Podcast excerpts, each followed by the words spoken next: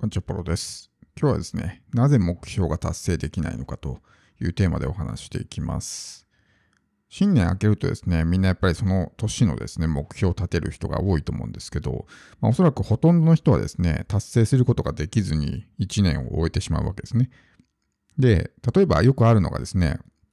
今年は飛躍の1年にしたいみたいな、まあそういう目標を立てる。目標と呼んでいいのかわからないですけど、まあ単なる願望みたいな、すごく漠然としているようなね、目標を立ててしまいがちなんですけど、これはもう全くもって意味がないというか、ただそうなりたいという願望を述べているに過ぎないんで、これは目標でも何でもないわけですね。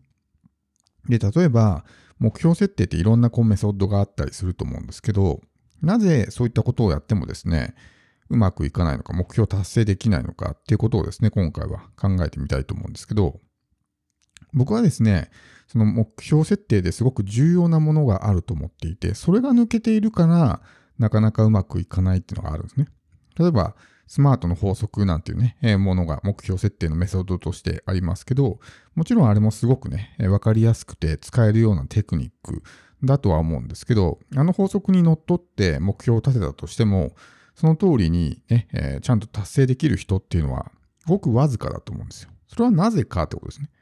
をちょっと今回考えてみたいと思うんですけど、その抜けているものって何なのかってことですね。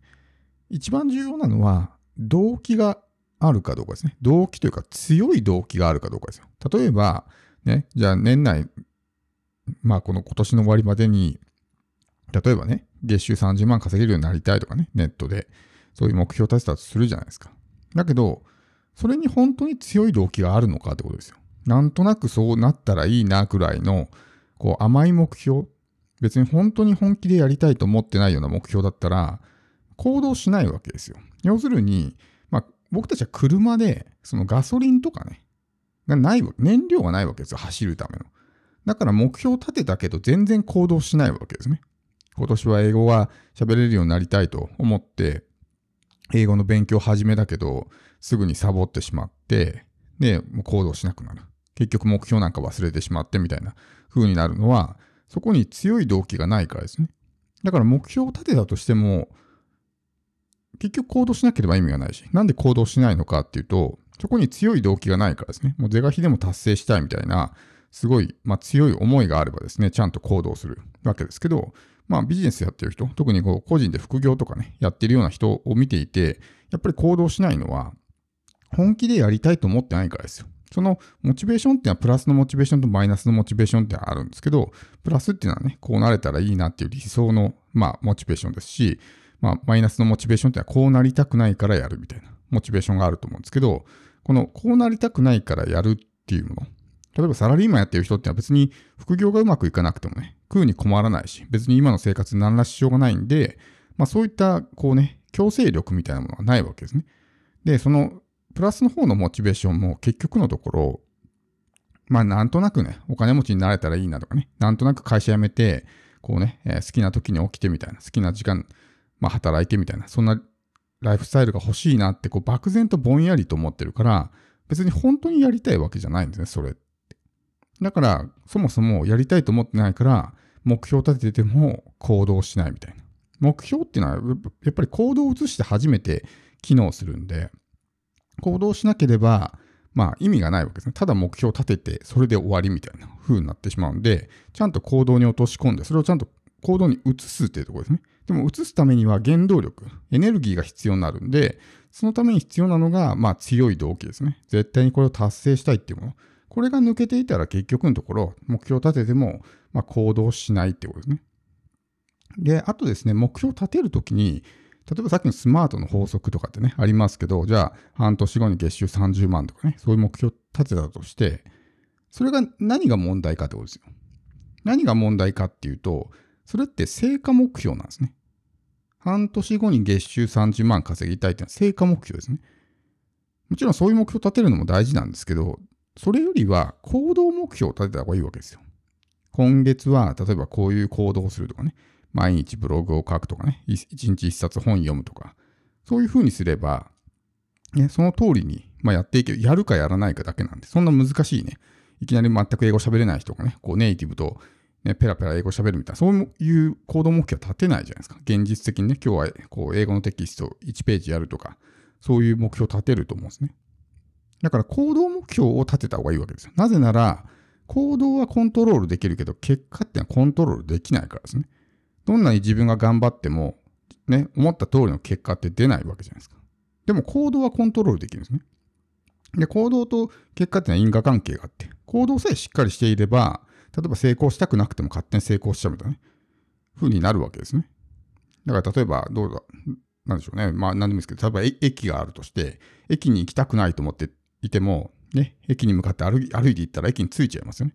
まあそんなような状態ですよ。だから行動していれば勝手に後から結果っていうのはね、それに伴った結果ってはついてくるんですけど、この結果ばっかりにフォーカスしてしまう。で、その自分の思った通りの結果っていうのはなかなかね、まあこう過度に期待してしまったりとか、結果が出るまでに時間差があったりとかするんで、自分の思ったようにならないことが多いわけですね。だから、どちらかというと目標を立てるときは、もちろん成果目標もある程度ね、こう決めておいた方がいいと思うんですけど、どちらかというと、行動目標ですね。今日何するのかとか、今週何するのか、今月何するのかとかね。そういう、そっちにこう、目標を立てていけば、より分かりやすいと思うんですよ。何すればいいのかって分かるから。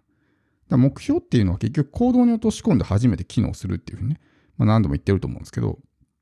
落とし込んでないわけですよ。半年後に、じゃあ月収30万みたいなね。要するにそのちゃんと期限を決めて、目標を決めてみたいなね。で、ある程度実現可能でみたいな風にはなってるけども、じゃあ具体的に何すりゃいいのっていうのが全然そこで見えてこないわけですよ。だから何をしたらいいか分かんないから行動できないとかってなっちゃうわけですけど、じゃあ1日これだけやろうとかね。そういうふうにこう、自分が何をするのかっていうのを決めていけば、あじゃあその通りにやっていけばいいんだっていうのがわかると思うんで、そういう行動目標で考えるっていうのは、まあ、コツというかポイントだと思うんですね。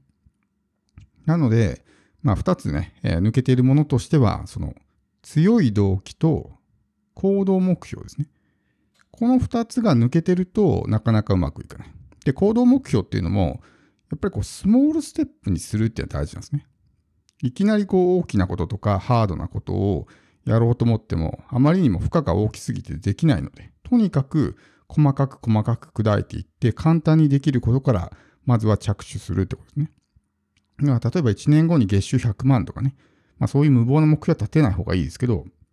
まあ分かりやすくするために、1年後に月収100万みたいな目標を立てるとするじゃないですか。ってなったら、それだけだともう行動がわからないわけですよ。全くゼロの人からしたら、何すればいいのかよくわかんないみたいな。だからそれはもう意味がないですね。単なる願望に過ぎないから。じゃあこれ、例えば、例えばですよ。1年後に月収100万だとしたら、じゃあ半年後に50万になってないといけないとかね。じゃあ3ヶ月後にじゃあ20万ぐらいになってないといけないとか。じゃあ1ヶ月後に5万なってないといけない。じゃあ1ヶ月後に5万稼ぐためにはどうすればいいんだろうみたいな。5万稼ごうと思ったら、じゃあ例えば1万円の商品をね、えー、3つ売って残りの2万円は例えばこういうふうにしてマネタイズしてとかね。よりこう、区切っていくと、まあ具体的にというか細かくなっていくから、ある程度このね、何をすればいいのかって見えると思うんですよ。だから大きな目標を立てたりとかした場合は、まあこう、より短期目標にね、えー、細分化していって、で、まずは何をすればいいのか。こう目標をどんどんね、短期目標にすると、こう、成果目標も下がっていくじゃないですか。近くなればなるほど。そういうふうにして、具体的に何をすればいいのかって導き出す方がいいんですけど、ただこれはあくまでも例なんで、無謀な目標を立てるっていうのはね、もうこれはもうそもそも目標設定の、まあ一番大きなミスなので、そういうまあ無謀な目標を立てるっていうのは絶対しない方がいいですけど、具体的に何すればいいのかよくわかんないって人は、そういうふうにまあ細かく砕いていって、で、できることから始めていく。で、その自分の選んだ行動っていうのが必ずしもその成果につながるものとかね、正解であるとは限らないですけど、やってるうちにね、あ、こうやったらうまくいくんだとか、こうやったらうまくいかないんだみたいなものが分かってくるんで、そうするとこの目標達成のね、精度が上がってくるというか、こういう時はこういうふうにやれば、こういうふうになるんだっていうのがある程度データが溜まってくるんで、そうすると次のね、目標設定とかした時に、まあ、そのデータが生きていきたりとかね、っていうことがあるので、目標設定で大事なことですね。まあ今回お話しましたけど、まあそのあたりを意識してもらうとね、ただ目標を立てて、頑張るぞって意気込んだけど結局何もせずにね、1年終わってしまったみたいな、そういったこともね、減るんじゃないかなと思います。